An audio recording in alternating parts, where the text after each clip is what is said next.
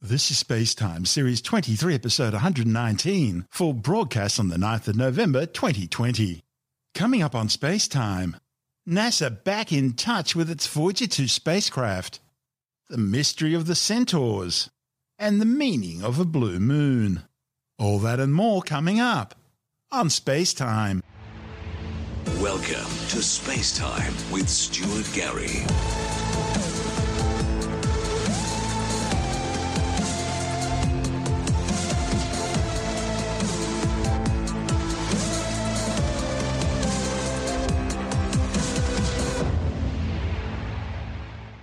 NASA has re established command control of the Voyager 2 spacecraft.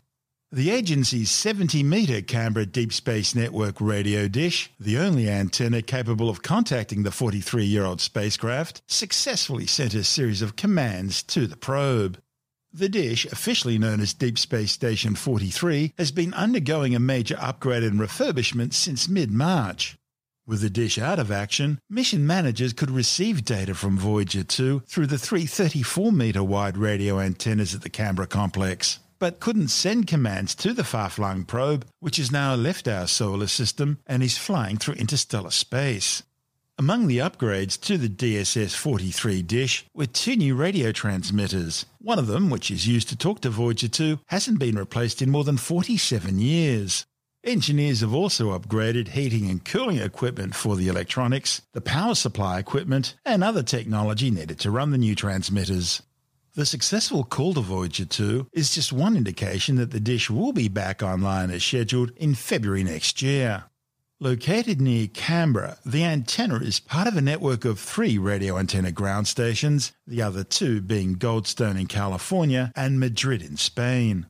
The network are primarily used to communicate with spacecraft operating beyond Earth orbit. The positioning of the three facilities around the planet ensures that almost any spacecraft in line of sight with Earth can communicate with at least one of the facilities at any time. Voyager 2 is a rare exception. Launched in 1977, just days before its twin Voyager 1, the spacecraft was designed to achieve nothing less than the ultimate grand tour of the outer solar system visiting the gas giants Jupiter and Saturn, and then the ice giants Uranus and Neptune. In order to make a close flyby of Neptune's moon Triton in 1989, the probe flew over the planet's north pole. The gravitational impact of that trajectory deflected it southwards relative to the plane of the planets, and it's been heading in that direction out of the solar system and into interstellar space ever since. Now, more than 18.8 billion kilometres from Earth, the Voyager 2 spacecraft is so far south it no longer has line of sight with radio antennas in Earth's northern hemisphere. So, DSS 43 is the only dish in the southern hemisphere with a transmitter powerful enough and that broadcasts at the right frequencies to send commands to the distant spacecraft. Voyager 2's faster moving twin Voyager 1 took a different path past Saturn and can communicate through the antennas at the two DSN facilities in the Northern Hemisphere. The antennas need to uplink commands to both Voyagers in a radio frequency range called S band, and the antennas downlink data from the spacecraft in a range known as the X band. The probes are constantly sending back science data from interstellar space, that is, the region of the galaxy immediately outside the Sun's heliosphere, the protective bubble of particles and magnetic field created by the Sun that surrounds the planets in the Kuiper Belt, a collection of small icy bodies beyond the orbit of Neptune. DSS 43 began operating back in 1972, five years before the launch of the Voyager 2 and Voyager 1 spacecraft. Back then, it was only 64 metres wide, the same size as the Parkes radio telescope dish. It was expanded to 70 metres in 1987 and has received a variety of upgrades and modifications since then. The engineers overseeing the current work say this has been one of the most significant makeovers the dish has received and the longest it's been offline in 30 years.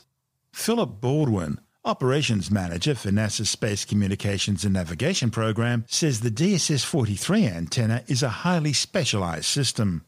He says there are only two other similar antennas in the world.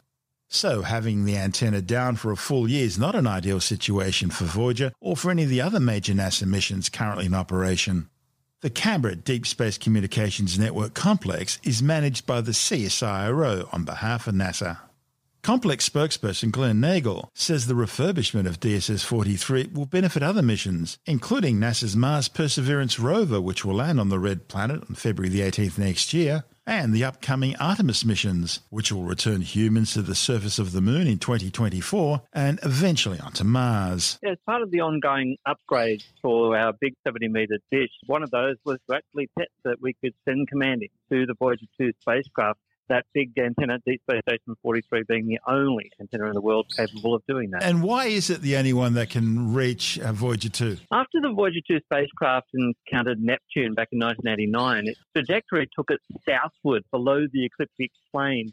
And so it's gone now so far south that for our two stations in the Northern Hemisphere in Spain and California, literally the Earth is in the way, so they're unable to see the spacecraft. And I take it the 34 metre dishes simply aren't big enough. So not capable to transmit, not with high power transmission capability. They uh. still can receive if we combine two of them to receive data from Voyager 2. So we've still known it's been there for the last eight months that we've been offline from commanding. But now with 43, our big dish back online, we can send those vital commands again. And what was the refurbishment done to the big dish? So during this upgrade, a lot of equipment that has been operating the antenna, antenna for over 40 years. So some of the transmitters were in that sort of age group and they were desperately in need of an upgrade. So we installed two new high powered transmitters to the antenna. One of those particularly needed for the Voyager spacecraft, others that will be used for future missions to Mars and humans returning to the moon and so on. And also complete electrical upgrades, power, cooling systems, uh, refurbishment of the base pedestal. So literally a top to bottom, inside out repair and upgrade of the dish. And what people don't often realise, especially our Australian listeners, because they hear a lot about the CSIRO's Parkes radio telescope, the 64 metre dish there. This one's actually bigger. Yeah, so uh, the this at Tidbinbilla at our tracking station is the largest in the southern hemisphere, 70 metres in diameter, about the height of a 22 story building. And just the dish and its moving structure weighs some 4,000 tonnes that it can be moved with hair width precision to any point in the sky to communicate with spacecraft hundreds of millions, billions of kilometres away. Is the refurbishment process a big job? It has been. So the entire project is 11 months for the upgrades of the antenna. So there's still eight months, which certainly been impacted by things like COVID and other uh, bushfires and other factors of 2020. Uh, it has entailed uh, well over 250 people, different contractors, our own engineers, technicians, uh, experts coming over from the Jet Propulsion Labs in Pasadena, California, all to do this work on this really great workhorse of the of space exploration, our big dish in Canberra, and our literally our CSIRO team have been working day and night, seven days a week, to get the antenna to where it is now, and to also make sure it's completely back online, uh, ready to do its job for some of the missions arriving at Mars in February next year. To get those next few months to make sure it's all ready to go. Yeah, Perseverance just passed the halfway mark, I believe. Yes, that's correct. So we continue to track Perseverance on its journey to Mars, and also the United Arab Emirates mission Hope, which is also going to enter Mars orbit around the same time period as Perseverance landing on the surface. Tell us about Tidbinbilla, or the Deep Space Network Canberra station, as, as NASA call it. So, the Canberra Deep Space Communication Complex, of course, is a part of NASA's Deep Space Network. There's three stations around the planet, separated by about a third of the world each, that provide the 24 7 communication with all the dozens of robotic space missions that are out across the solar system. So, when we talk about deep space, where we're talking about things 100,000 kilometres and beyond. So there are two other networks that handle the much closer stuff, and Earth orbiting satellites and geostationary satellites, who really handle everything else. The universe is our backyard. So by being able to have these antennas spread around the planet and provide this 24-7 communication, sending commands so spacecraft know where to go and what to do, and what information to collect and then send back home. We can then process that put it back through the Jet Propulsion Lab in California, who then distribute it to tens of thousands of scientists around the world. So we have our big 70 meter dish, of course, going through the upgrades right now. We have three 34 meter diameter antennas. And over the next few years, we hope to be able to build at least one more antenna, simply because of the enormous number of spacecraft planning to go out there we literally need more ears on space to be able to communicate with them. And it's not just the dishes you have, you've got a fair bit of history there too, haven't you? Yes, so the station has been operating since 1965, although we started to do our very first tracking back in 1964 was NASA's Mariner 4 spacecraft, which made the first close-up flyby of Mars and taking pictures of that world. In fact, those first pictures were received at our station back in July 1965. Pictures coming back were pretty good. A very stark surface, crater filled. Later missions, of course, yeah, there were times when completely the planet was covered uh, in this global dust storm. So Mars is a dynamic world, but we know it so much better now because of all of the different missions that have gone there over the decades and the Viking missions and now all of the rovers that are on the surface and other orbiting spacecraft there. We really consider Mars the, the traffic jam of the solar system right now with eight missions currently active there and three more on their way right now. And uh, of course, we've handled all of the uh, the Apollo missions, the first human missions to the moon.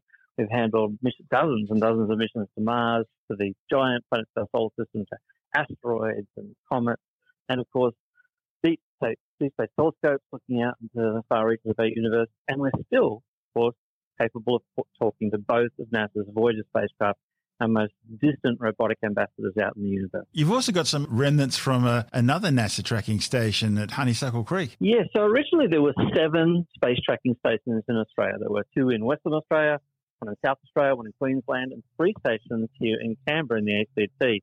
So our station at Tidbinbilla, a station at a place called Orroral Valley, and a third station, Honeysuckle Creek, which was a station especially set up to support the Apollo missions. And our Tidbinbilla station had a wing to that so that we could also provide backup support and support communication with the astronauts and telemetry of the spacecraft. But back in the 1970s and 80s, uh, consolidation of the tracking stations meant that those sites were closed down around the country. It's just our station left at Tidbinbilla now. But we didn't get rid of the dish from Honeysuckle Creek. It was the dish that received and broadcast to the world those very first pictures of Armstrong stepping onto the surface of the moon. Uh, great of the great legacy. It was eventually, when Honeysuckle was closed in 1981, the dish was dismantled, moved to the site at Tidbinbilla, reconstructed there, and continued to do great work for us, communicating with spacecraft every day until its final retirement back in 2010. And of course, you've got a visitor centre as well. Yes, we have a visitor centre there. About 70,000 people a year come along to see what we do out at the tracking station, the great views of the complex and what we do. There's lots of displays of Mars missions and all the missions to planets and theatres and so forth. We've got lots of great pieces of space history but probably our most prized possession is an actual piece of moon rock collected on the Apollo 11 mission. It's 3.8 billion years old. It's part of the lunar surface, a bit of lunar basalt. So helping us understand more about the early molten history of our near neighbor out there in space.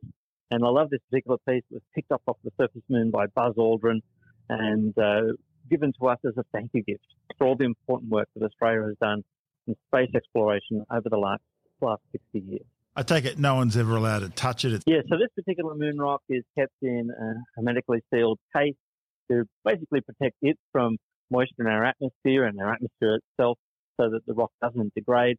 It's kept in a special a security case, so you get really up close to it. You're literally just centimeters away from it. But we want to make sure that we can keep that pristine so that future generations can enjoy it. And uh, what does it look like? So it's about the size of a duck egg, so about 147 grams. Uh, it's a dark grey in appearance. It has lots of little small holes in it, little vesicles left over from bubbles of gas that were trapped inside the rock during its molten state.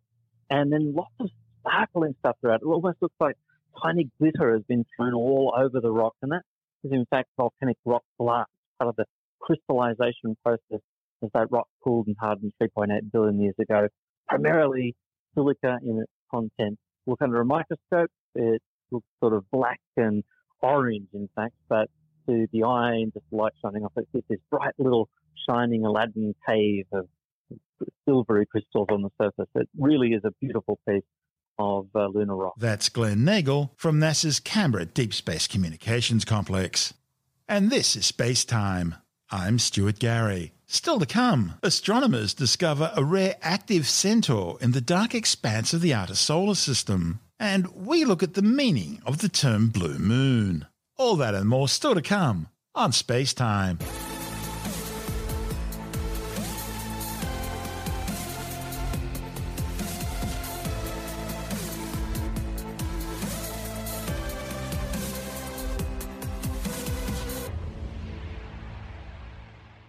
Astronomers have discovered a rare active centaur in the dark expanse of the outer solar system. The discovery, reported in the astrophysical journal Letters, may help uncover one of the secrets explaining how they can be active so far from the Sun, where water is frozen as solid as the hardest ice. Centaurs are tiny frozen bodies wandering through the vast empty spaces between the outer planets Jupiter, Saturn, Uranus, and Neptune. They're believed to originate even further out in the Kuiper Belt, a ring of frozen worlds, icy debris, and comets circling the Sun out beyond the orbit of Neptune. Centaurs occasionally show signs of activity, developing comet like features such as a coma and tails. Comets develop these features when water ices and other volatiles they contain begin to heat up and sublimate from frozen solids into gases as they get closer to the Sun. But centaurs orbit in a region of space where it's far too cold for water to readily sublimate. Only 18 active centaurs have been discovered since 1927, and much about them remains poorly understood. Discovering activity on centaurs is also observationally challenging because they're faint, telescope time intensive, and because they're very rare. The authors developed a database search algorithm to locate archival images of centaurs, then undertake follow up observational campaigns. While studying archival images of a centaur, catalogued as 2014 OG 392, which was first discovered in 2014, the authors noticed a coma emanating from the nucleus of the centaur, stretching out some 400,000 kilometres. One of the study's authors, Colin Chandler from North Arizona University, says their technique used observational measurements for things like colour and dust mass, combined with modelling efforts to estimate the characteristics of the object's volatile sublimation and orbital dynamics. Chandler and colleagues then combined this data with new observations acquired using the dark energy camera at the Inter American Observatory in Chile, the Walter Baade telescope at the Las Campanas Observatory also in Chile, and the Large Monolithic Imager at the Lowell Observatory's Discovery Channel telescope in Arizona. The authors analysed the Centaur's sublimation processes and dynamical lifetime, leading them to conclude that the activity was likely being caused by the degassing of carbon dioxide and or ammonia. As a result of the team's discovery, the Centaur has now been reclassified as a comet and will from now on be known as C2014 OG392 Pan-STARRS. This is Space Time. Still to come, we look at the meaning of a blue moon, and later in the science report, the year 2020 now on track to become one of the warmest years on record. All that and more still to come on Space Time.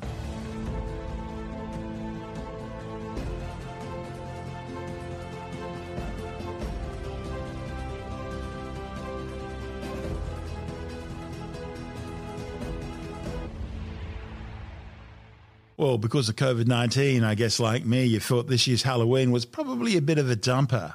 But what did make it interesting was the fact that it occurred on a blue moon. Now, anyone who bothered to look as twilight descended on All Hallows Eve would have noted that the moon didn't really turn blue, but remained its usual whitish yellowish colour. So, why do they call it a blue moon? Well, the term refers to whenever there are two full moons in the same calendar month, and October had two full moons in it, the first being on October 1st. Okay, I guess most of you already knew that. But why do they call it a blue moon rather than something else? It seems the modern day usage of the term blue moon to refer to the second full moon of a month wasn't always the case. This colourful term's actually a calendrical goof that worked its way into the pages of Sky and Telescope magazine back in March 1946 and then spread to the rest of the world from there.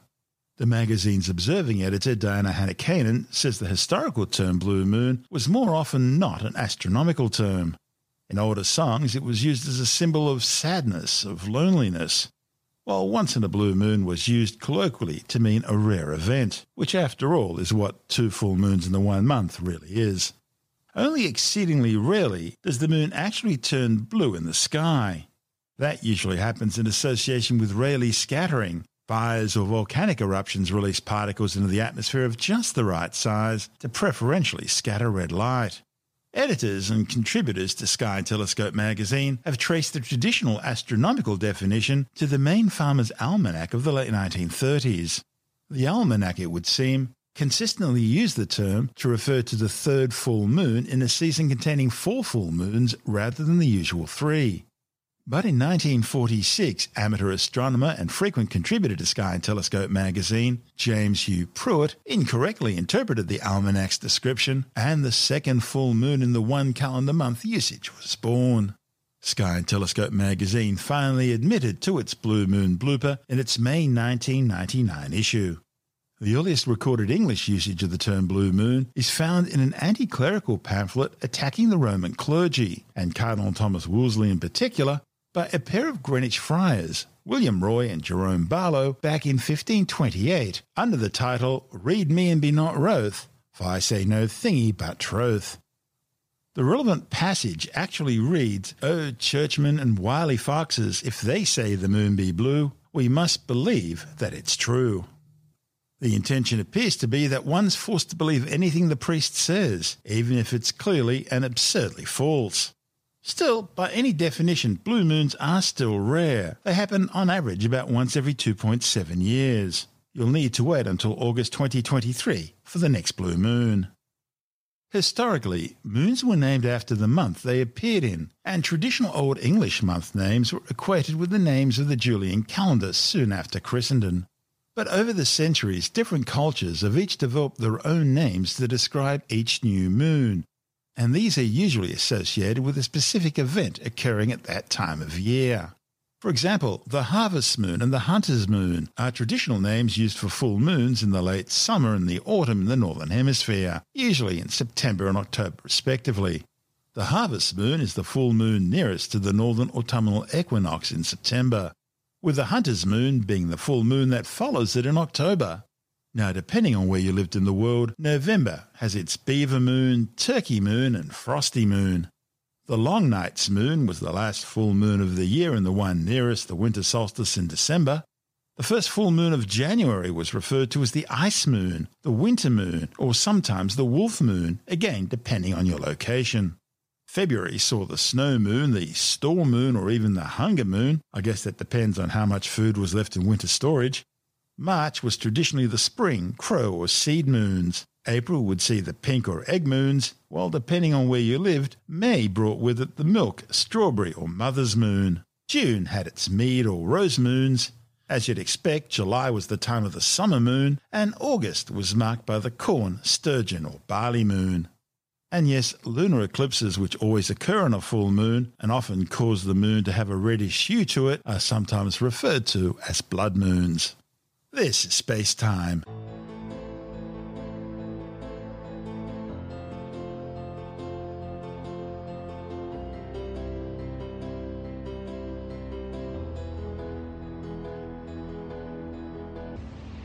And time now to take a brief look at some of the other stories making news in science this week with a science report.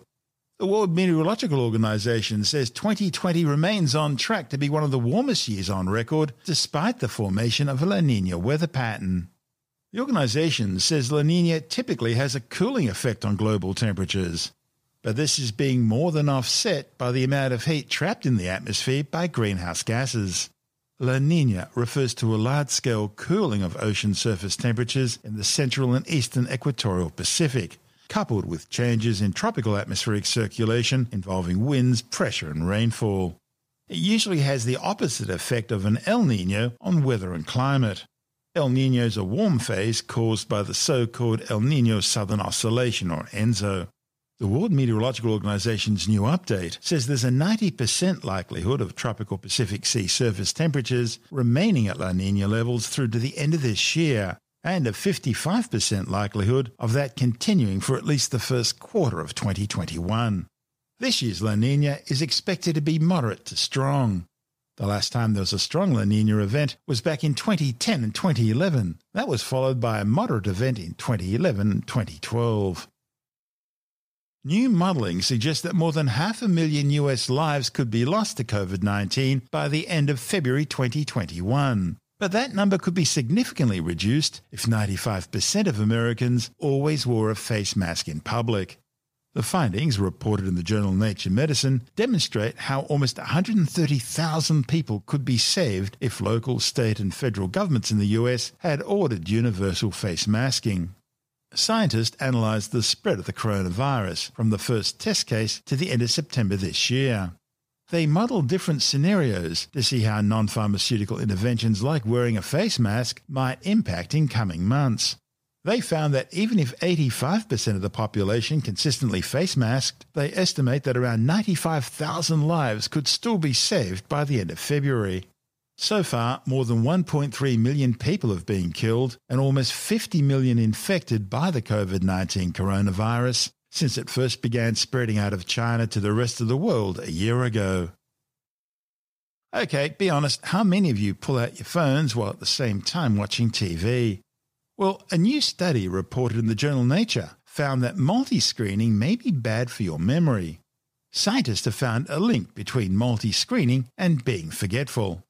The study's authors say a group of young adults were more likely to show an increase in attention lapses and score badly in memory tests when they reported frequently using multiple devices at the same time, such as their laptops, phone, and television. Now, the authors can't prove that scrolling through Insta while cruising Tumblr and streaming Netflix will directly affect your memory. But their research does offer a caution to all those who, like me, tend to split our digital focus. Scientists have discovered that platypus fur glows green under ultraviolet light. The findings, reported in the journal Mammalia, represent the first observation of biofluorescence in an egg laying mammal, monotreme, suggesting that this extraordinary trait may not be as rare as previously thought. Only two other mammals, the opossum and the flying squirrel, are known to have fur that bioluminesces under ultraviolet light. In visible light, platypus fur appears brown. But under ultraviolet light, scientists at the Field Museum in Chicago discovered that it fluoresced green or even cyan. Like the marsupial opossum and the placental flying squirrel, platypuses, or is it platypi, are mostly active during the night and at dawn and dusk.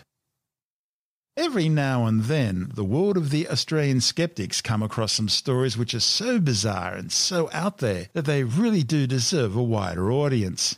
It seems a well known local psychic claims aliens told her that the Premier of the Australian state of Victoria, Daniel Andrews, has been arrested, locked up in Guantanamo Bay, and replaced by a clone.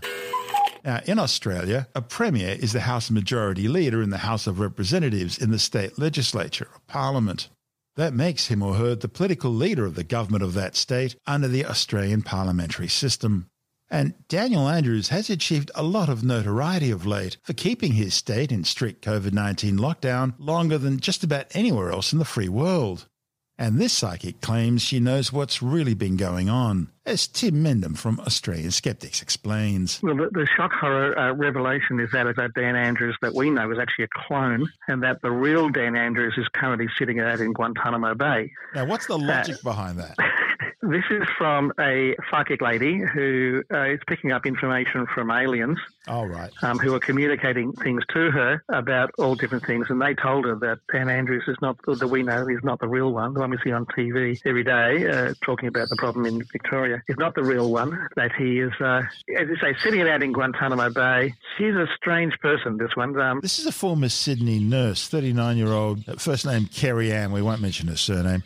And uh, this is a person who used to be responsible for the health of people. That's a, that's a bit of a concern. Her body channeling messages from extraterrestrials, who she calls her team. They have evidence of everything. Um, that's when uh, that Dan Andrews was arrested and uh, and put in Gitmo, as she calls. She also thinks that uh, coronavirus is um, a bit overrated. Do you know um, why he was arrested and put in Gitmo? No. No. Oh, right. No, we don't. Go that far. no, it doesn't go that far. Yeah and and they went to all the trouble to replace him with a clone. They, but when they put the clone in, they they didn't fix up the ear problem. The ears are still the same. What's a perfect clone, mate? I mean, if you're going to make a clone, it looks like a VW with its doors open. Poor old Daniel. You're a cruel man. Um, but uh, yes, okay, but they cloned everything. It's a strange thing, and you really feel for this particular person. Yeah, it's a silly story. It's so silly that um, you really feel. I don't think anyone apart from this particular lady would take it seriously. But she did have a, a an online session in which she was talking to her customers and followers and uh, charging them twenty dollars a head, and uh, she was going to uh, reveal a lot of information about aliens and her team. I don't think she did. Oh. Oh, But- that, that came as a shock. But you did point out that not only is Daniel Andrews a clone, but apparently the Kate Middleton, the future queen to be or something, was actually a shapeshifter and she's uh, part of an alien race. Oh. It's uh, sad. Okay, of course, it's not the silliest story of the week by any means. Tell us about the elephant head on Mars. How many things have they seen on Mars? How many sort of particular? Well, I remember the, the Sphinx's face on Mars. I thought that was really cool. And the pyramid The- the- there, this is all in Cydonia region. There's this pyramid, there's this ruined city. There was this face looking like a sphinx looking back at Earth. When you're a 14 year old kid and you see this sort of stuff, you think, wow, this is amazing. And then you realize there's this thing called pareidolia and uh, light and shadow from different angles of sunlight, and, and your world sort of falls apart at that stage. But in the meantime, it's good to know the tradition continues. You're such a skeptic. Um, basically, you know, yeah, pareidolia, where you see shapes, especially faces and things, in things. And as someone points out, apart from the man in the moon, which is the classic one that people can see, you see faces in clouds or shapes in clouds. And if you look at a PowerPoint on, on your wall, you'll see a face. Depending on which country you're in, it might be a sad face or whatever. Yeah. Yeah, whatever. But I mean, uh, this particular one was an elephant. Actually, it's an elephant head and trunk, and it does look like an elephant head and It does indeed. yeah, it does look like that. To me, it also looks like what happens when you tread on a tube of toothpaste. Uh, it's also probably looks like uh, one light rock in front of a dark rock, and just the dark rock is bigger than the white rock, so it's, you can see a shape around the, the front rock. So people see this all the time, but yeah, and they keep doing it. Then again, there was a case recently of a huge alien seen on Antarctica. Uh, it's also? Alien versus Predator. it was a 20 foot high humanoid figure in Antarctica, so people will see, you know, Along no, with no, no, that's a Wookiee, and that's the ice planet Hoth. right, okay. That's Tim Mendham from Australian Skeptics.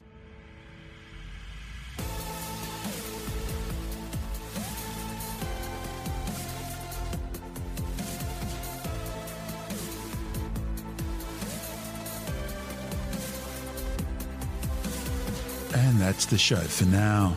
Spacetime is available every Monday, Wednesday, and Friday through Apple Podcasts, iTunes, Stitcher, Google Podcast, Pocket Casts, Spotify, Acast, Amazon Music, Bitesz.com, SoundCloud, YouTube, your favorite podcast download provider, and from spacetimewithstuartgary.com.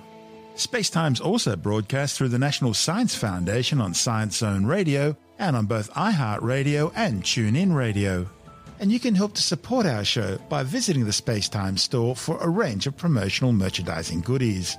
Or by becoming a Spacetime patron, which gives you access to triple episode commercial free versions of the show, as well as lots of bonus audio content which doesn't go to air, access to our exclusive Facebook group, and other rewards. Just go to spacetimewithstuartgary.com for full details.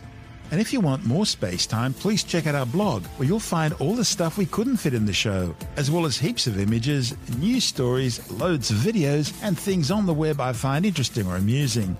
Just go to spacetimewithstuartgary.tumblr.com.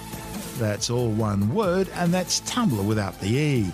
You can also follow us through at Stuart Gary on Twitter, at Spacetime with Stuart Gary on Instagram, through our Spacetime YouTube channel, and on Facebook, just go to facebook.com forward slash spacetime with Stuart Gary.